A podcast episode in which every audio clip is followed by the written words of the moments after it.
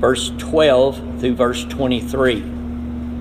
Verse 12 through verse 23. 1 Corinthians 15, reading at verse 12.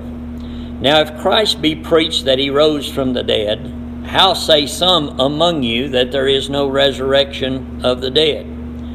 But if there be no resurrection of the dead, then is Christ not risen? And if Christ be not risen, then is our preaching vain, and your faith is also vain. Yea, and we are found false witnesses of God, because we have testified of God that He raised up Christ, whom He raised not up, if so be that the dead rise not. For if the dead rise not, then is not Christ raised. And if Christ be not raised, your faith is vain, and ye are yet in your sins. Then they also which are fallen asleep in Christ are perished. If in this life only we have hope in Christ, we are of all men most miserable. But now is Christ risen from the dead and become the firstfruits of them that slept.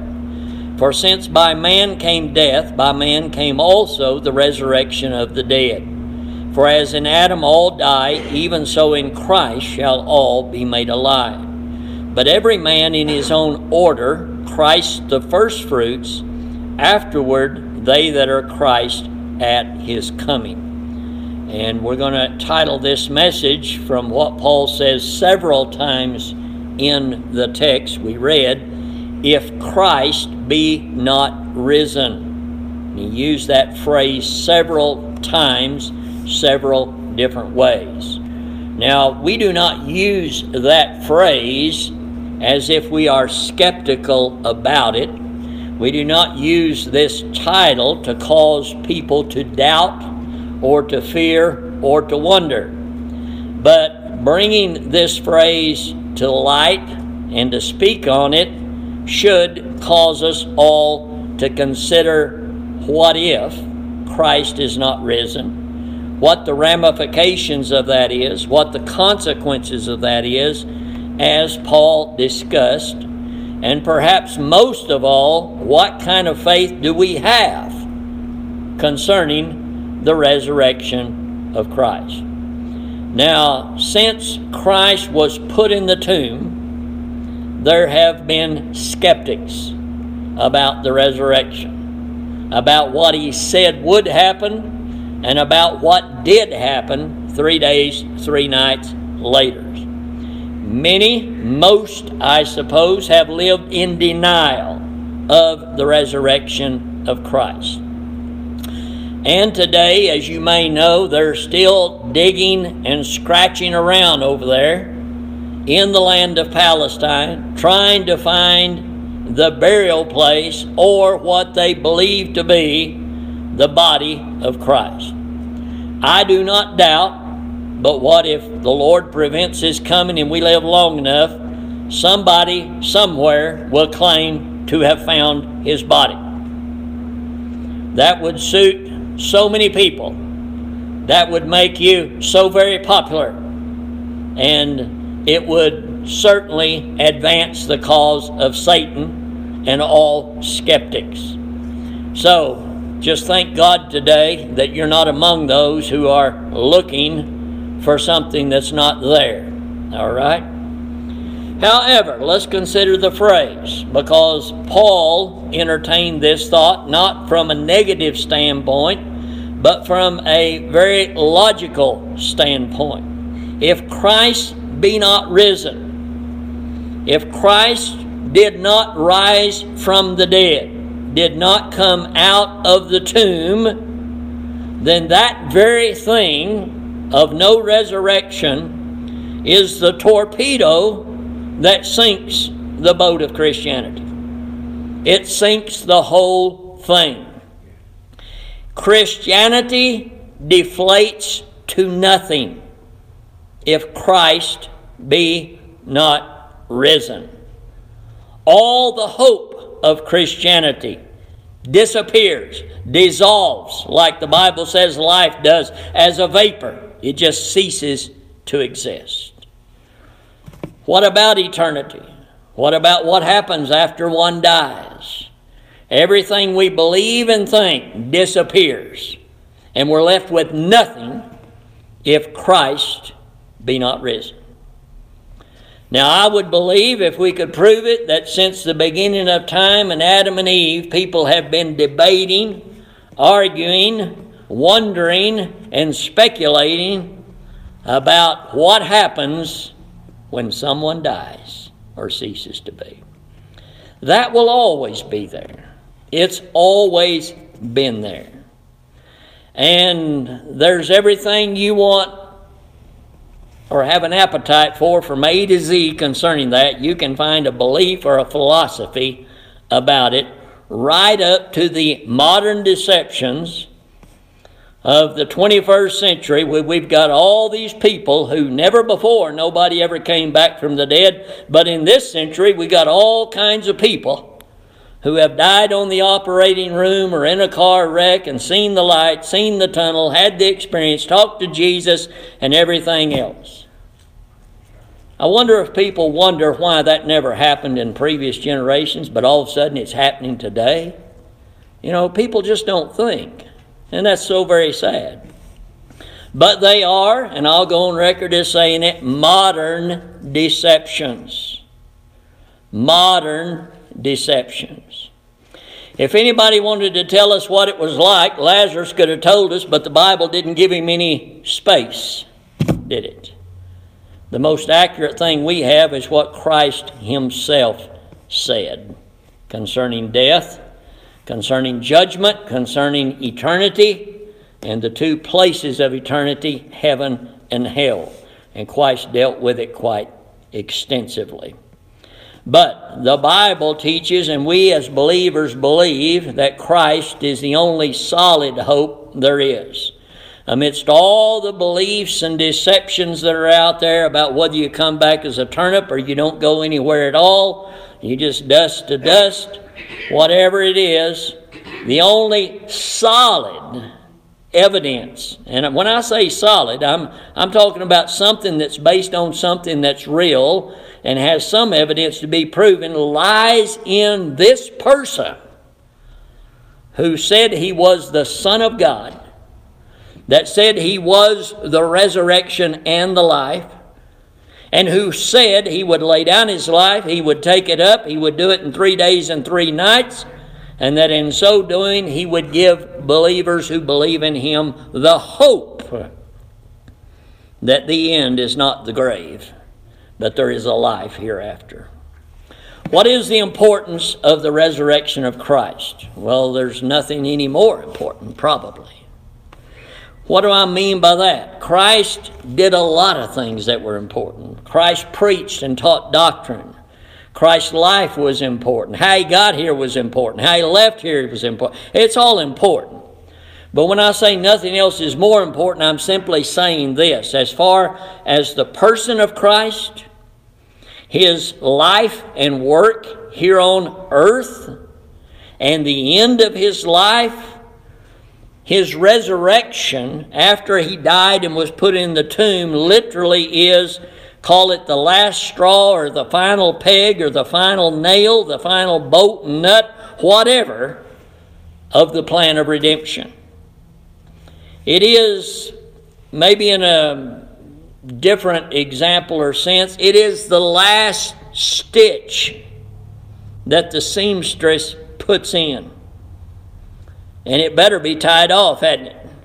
If you sew a button or something on and the end of that thread's left dangling, guess what? It's going to dangle and dangle a little bit more and it's going to start coming undone. And in fact, probably a better illustration would be a, a weaving or a crocheting.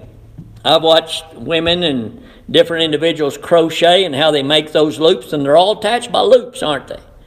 And I've watched them and seen, oh, I messed up back here. Well, all they got to do is pull that needle out and pull the thread, and it'll just unwind itself right back where they made the mistake, and they can fix it and take off. But when you get done, you better do something with the end, hadn't you? Because if the end of that crocheting or weaving or whatever, when it's loop to loop to loop to loop, is not tied off properly, when you undo that end and pull on it, what will it do? It's like dominoes falling. It'll just it'll just unravel from the last stitch or the last loop all the way back to the first loop. And that literally is what happens with God, the Bible, Christ, Christianity, every doctrine, all of his life, his person, everything. It all unravels and becomes smoke if Christ has not risen from the dead. His person of who he was, his life, his work, our faith, and our hope, it just ceases to exist. It just disintegrates. Think about that just for a moment. If Christ be not risen, then all of the prophecies leading up to him, we just have to throw them away. They were good to some degree to some point, but if Christ be not risen, then they have come to naught. You know, they prophesied a virgin would conceive, they prophesied what he would be, what he would do, and all of that, and he did. But if he be not risen, what does it amount to? It says that he would be born of a virgin, yet the Son of God, the incarnation, we call it. And that's something that's beyond our comprehension. But we believe it with all our heart that he was both man and he was both God. He had no human father.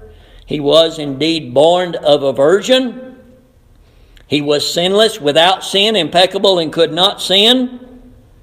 But what good is all of that if he be not risen? We believe the power of God that he had to perform the miracles that he did. We believe the things and the power that he had over death when he said, I'll lay down my life and I'll take it up again. But if he did not come out of that tomb, then death is victorious. And you can write it all off. None of the rest of it matters because the redemption and everything he claimed to be that he did was and claimed to be is just immediately erased if he was not risen from the dead. If Christ did not rise, then death is the victor. And we ought to fear death and not God. So that's why we say it is vitally important that is why the New Testament deals in a very prominent way by all the writers emphasizing the resurrection of Christ. Because in the immediate generations and time immediately after Christ died and rose, everything, everybody was championing the resurrection of Christ. That was the message that needed to be heard. No longer the message he's coming. No longer the message he's here, the kingdom is at hand, but that he rose from the dead was the message of the New Testament. And Paul, in the passage I have written here, is writing to some in the Corinthian church who are living in denial of this. And I don't think they actually realize they're in denial of it. As he begins in verse 12, he says, If Christ be preached that he rose from the dead, how can some of you say there is no resurrection of the dead? Because the two are so joined together, you can't separate them. And Paul is literally saying, How can you say there's no resurrection of the dead? That's the same as saying Christ didn't rise. You can't split it up. You can't have it both ways. But knowing the church at Corinth, there were some in there that did not believe that. Now, not believing in a resurrection is something that, uh, again, has always permeated humanity. Even the religious Judaizers, there were divided into two groups on that. Remember? There were the Pharisees and the Sadducees. And they had their differences, but one of the most main and outstanding was the Pharisees believed in a resurrection of the dead, and the Sadducees says there is no resurrection of the dead. So Paul is addressing these individuals who are claiming no resurrection. And again, we don't know if there's any Sadducees there or not, but they were some very babes in Christ in the Corinthian church. They are deniers in that sense. And Paul is simply, in the verses I read to you today, following this to its logical conclusion. Have you really stopped and thought about what you're saying? If there's no resurrection of the dead, then that's the same as saying Christ didn't rise. And if Christ didn't rise, do you realize what all that entails? And this is the way we discern truth, and this is the way we discern error. If people would just think about the consequences of the things they believe, it might help them to find the truth. But there are consequences to what you believe. All right? Logical consequences. And when you go down or entertain a false thought or an error, the further it goes, the worse it gets. And that is because error begets error. And as students of the Bible, we should catch on pretty quick. This is leading away from truth, not toward truth, so how can this be true? Study the Scripture, rightly dividing the Word of God. What fits, what doesn't fit in that respect. So Paul is speaking to the deniers and saying, if you say there's no resurrection of the dead, you're pulling the rug out from under the feet of your own feet of everything that we believe as Christians. So it is so tied in its premise at the beginning that to believe Christ rose from the dead is to believe in a resurrection of the dead. Not to believe in a resurrection of the dead is to deny that Christ rose from the dead. They are inseparable. In other words, let me say it one more way Christ could not have risen from the dead himself, and there be no resurrection of believers. And there can be no resurrection of believers if Christ did not rise from the dead. They are inseparably joined together. So, Paul follows this, follows this logical argument and repeats several things several times. When he says in verse 13, just turns it around a different way if there is no resurrection of the dead, then Christ is not risen. No matter what one you put first, they're both negatives or they're both positives. But that's the way it is.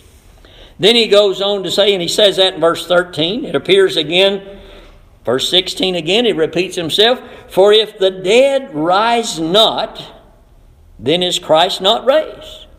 If nobody comes out of the graves, that's because Christ didn't come out of the grave. But as Christ came out of the grave, then they're coming out of the grave. And when we preach a funeral or speak at a memorial service when someone has died, we put the sole hope of seeing that individual again and of that grave opening on the fact that Christ came out of the grave.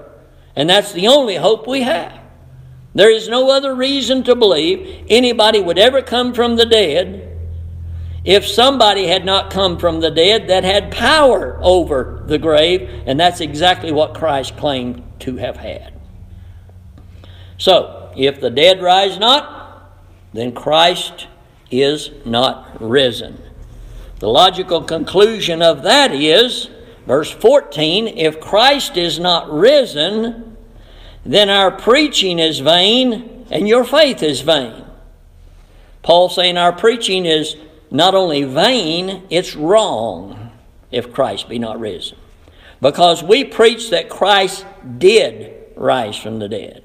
And Paul himself claimed to be an eyewitness of the resurrected Christ.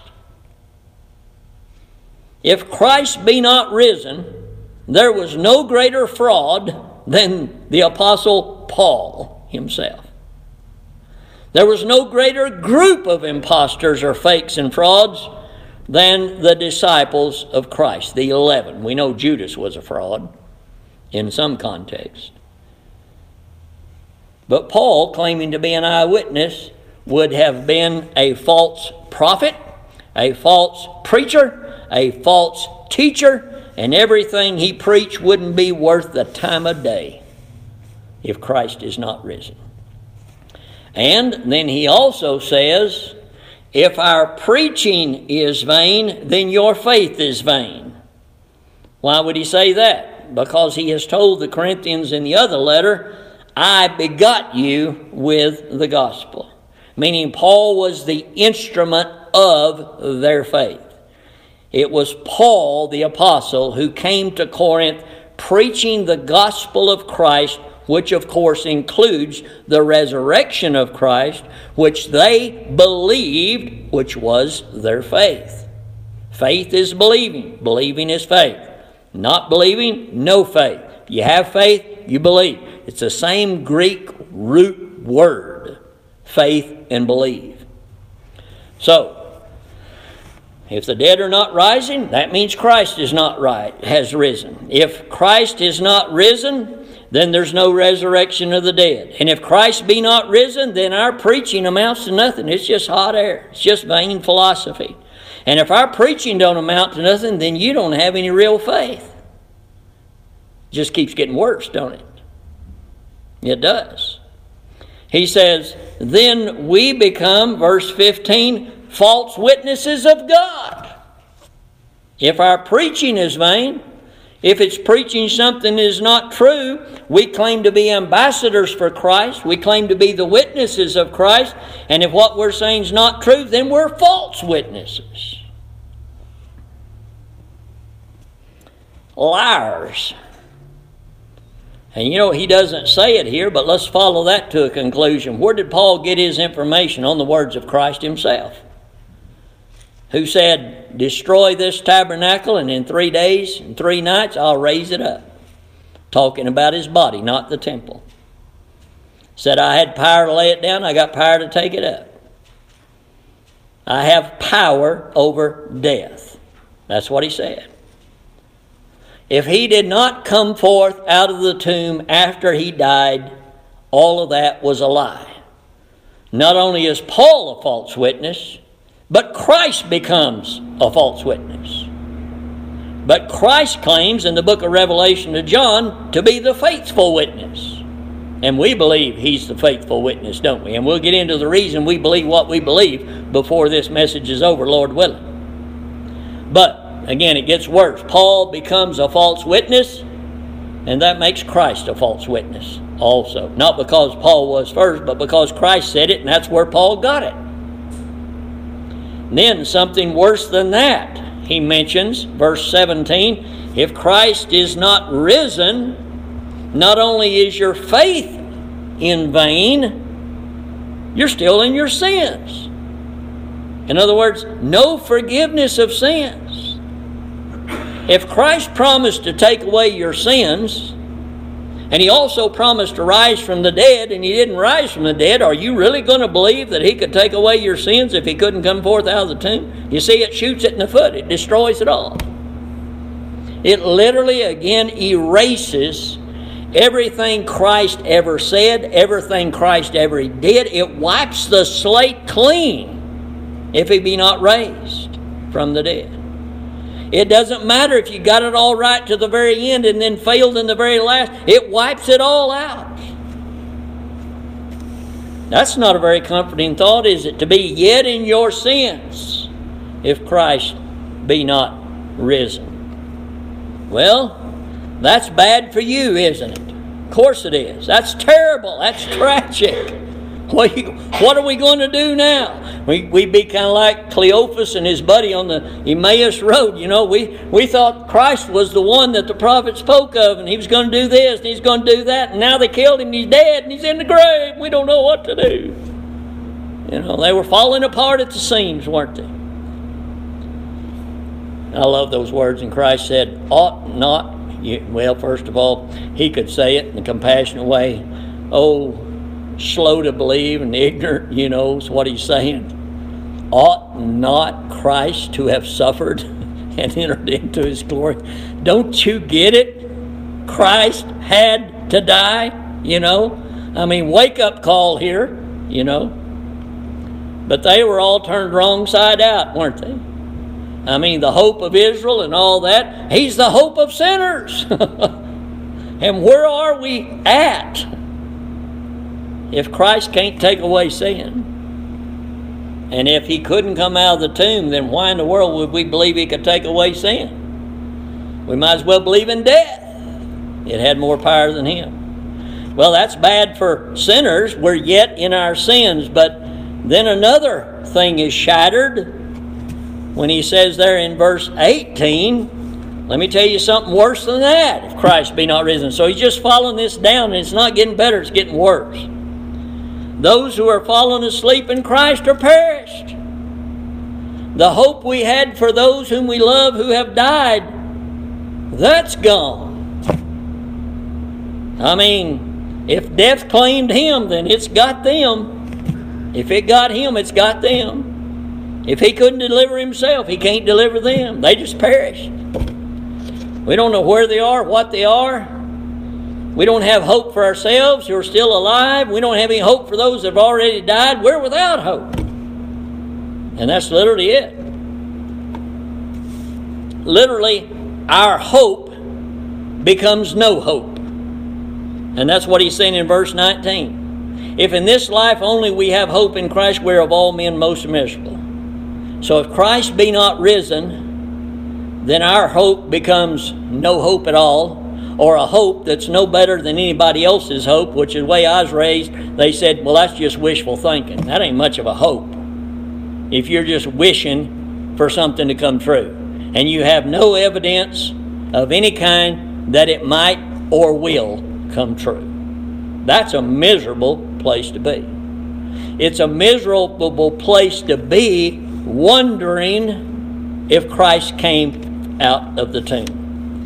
And I don't know how many people are there, but I feel for them because, again, the Bible is written, it says that we may know and we may believe that the things that are written herein are true.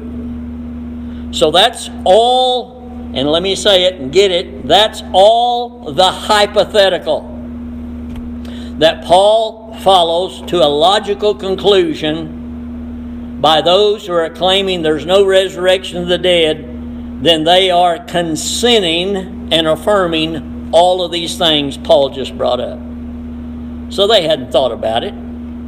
They hadn't thought about none of that. That's why he's telling them. Do you realize by not believing in a resurrection, what you're really believing in, you're wiping out everything you do believe in if you don't believe in a resurrection. Now, he changes his tune, of course, to the positive in verse 20. Verse 20, he ends the logical conclusion of the deniers and begins with but in contrast, right? And tells it like it is. This is the error of what you're thinking. Now I'm going to tell you the truth of the matter. What does he say? But now is Christ risen from the dead. And again, he says that for one reason on the authority of being an eyewitness, seeing and having spoken to the risen, resurrected Christ, the apostle who was born out of due time. Should we just believe Paul? If Paul is just one voice that says this, might make skeptics out of all of us, huh?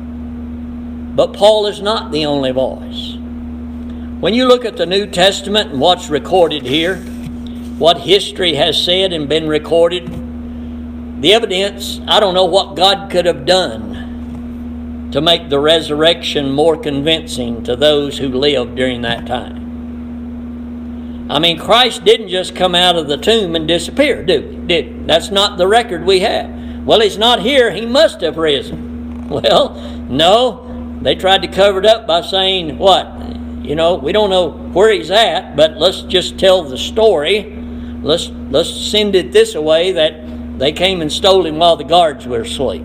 Okay? And that was the cover up story in that regard.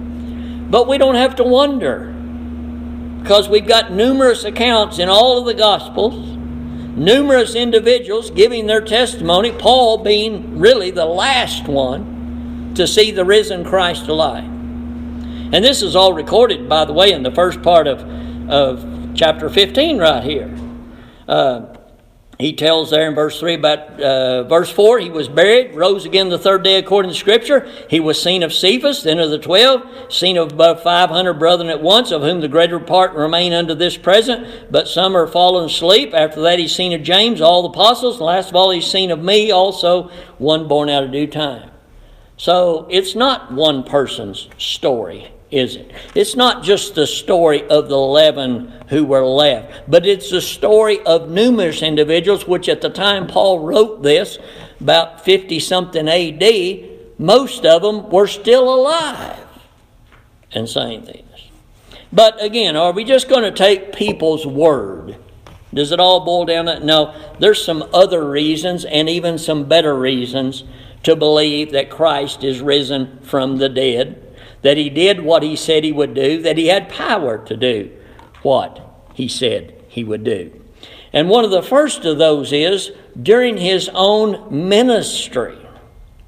While he was alive, before he died, he showed the power he had over death in that he raised three individuals, the scripture records, from the dead. Okay? There was Jairus' daughter, 12 year old girl.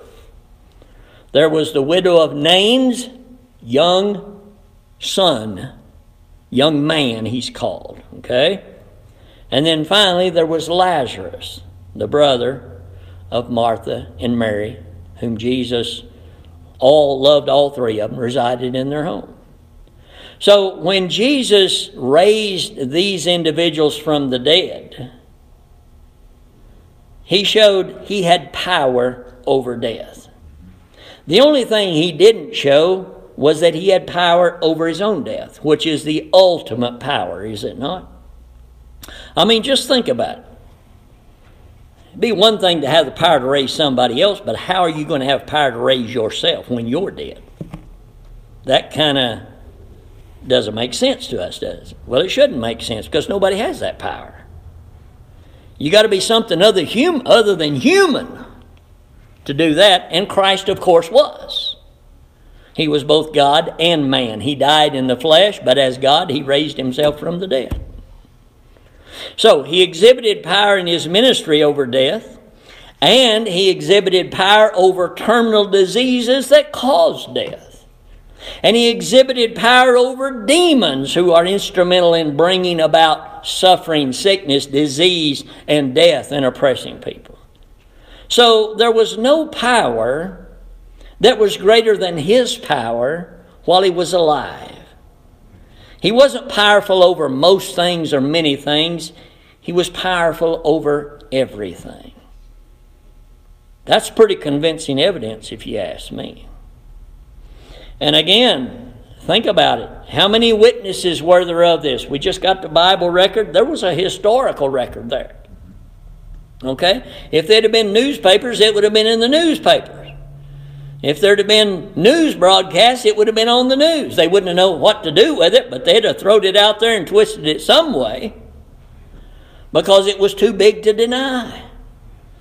Just, just take Lazarus, or any one of those, Jairus' daughter, uh, you know, the funeral procession, or Lazarus. I mean, Lazarus in particular, you know, I mean, he's dead four days, he stinks. They roll it back, you can smell the putrefying, putrefying odor of decomposing flesh. And again, they rolled it back before Jesus said, Lazarus, come forth. I mean, people already got a smell of what dead is. They already knew. And then this man speaks, and again, suppose you just showed up there and happened to coincidentally be there, and who is this guy? What's he going to do? And he says, Lazarus, come forth. And Lazarus walks out of there bound in grave clothes. That's pretty convincing evidence to me, isn't it, you? You ever heard of that before? You ever seen that before? He prayed to the Father, Lord, I'm doing this, you know, give me, you know, and boom, there's a dead man, a stinking man, a rotten man. And now he's not rotten.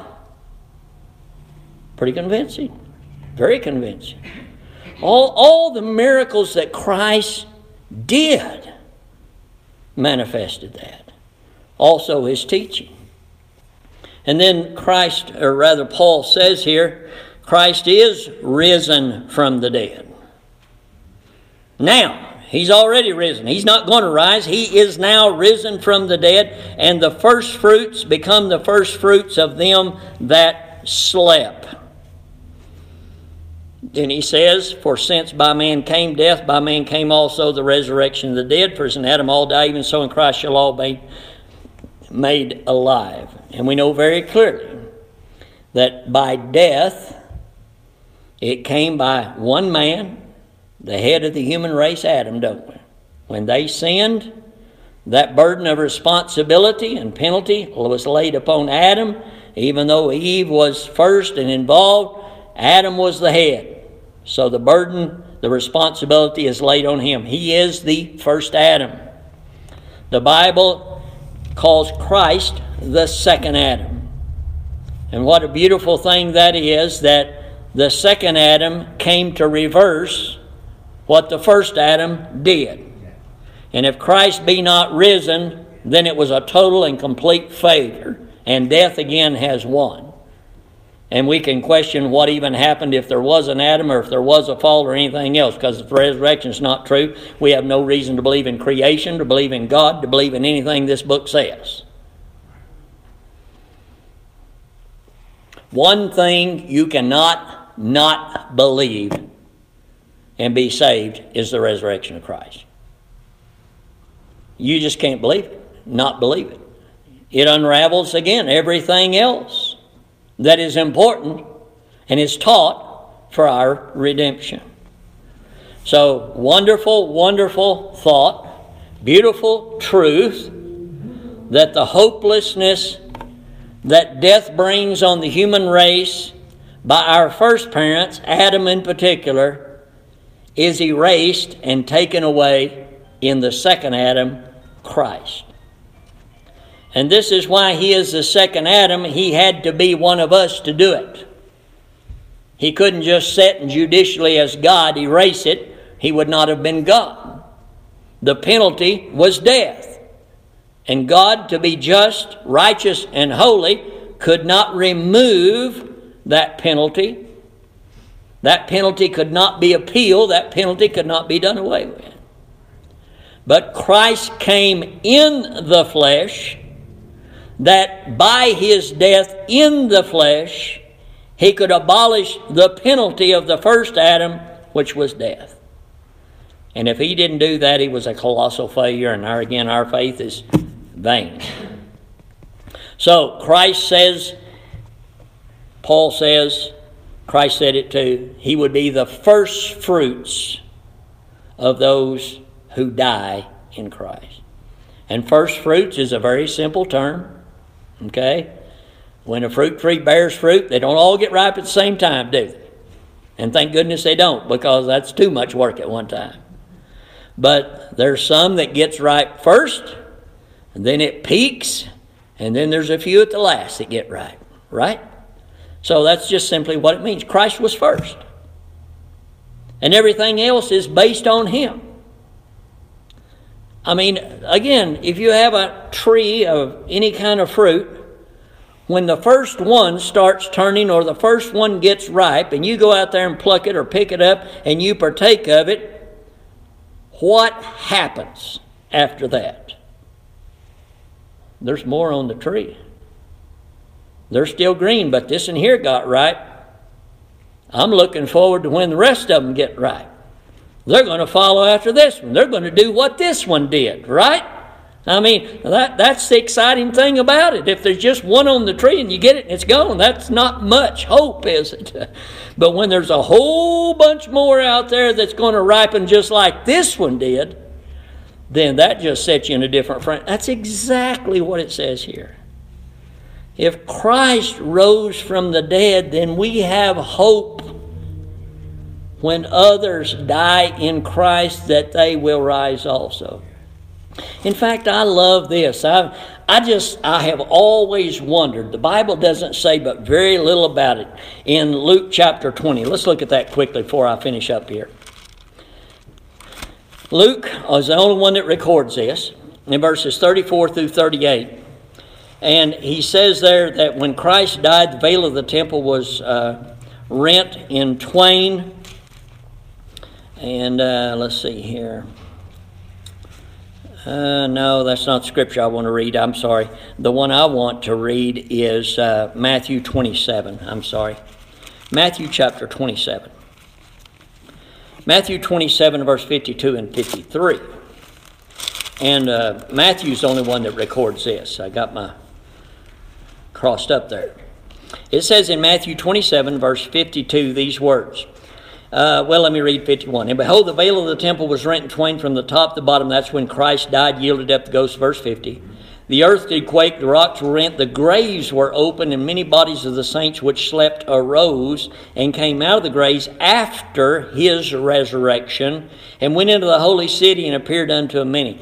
Right here we have a preview. we get a little preview of what it's going to be like. People saw this, people witnessed this. It's in the Bible, it's the record of people who lived then. Now imagine this. I, I believe, just like it says here, when Christ died, expired, yielded up the ghost, commended his spirit to God the Father. Several things open. We don't have time to go into it in detail, but think about it, okay? Carry it with you. The veil of the temple was rent. Now we have access to God in the Holy of Holies from top to bottom. It didn't just rip a little bit, she come down from the top to the bottom.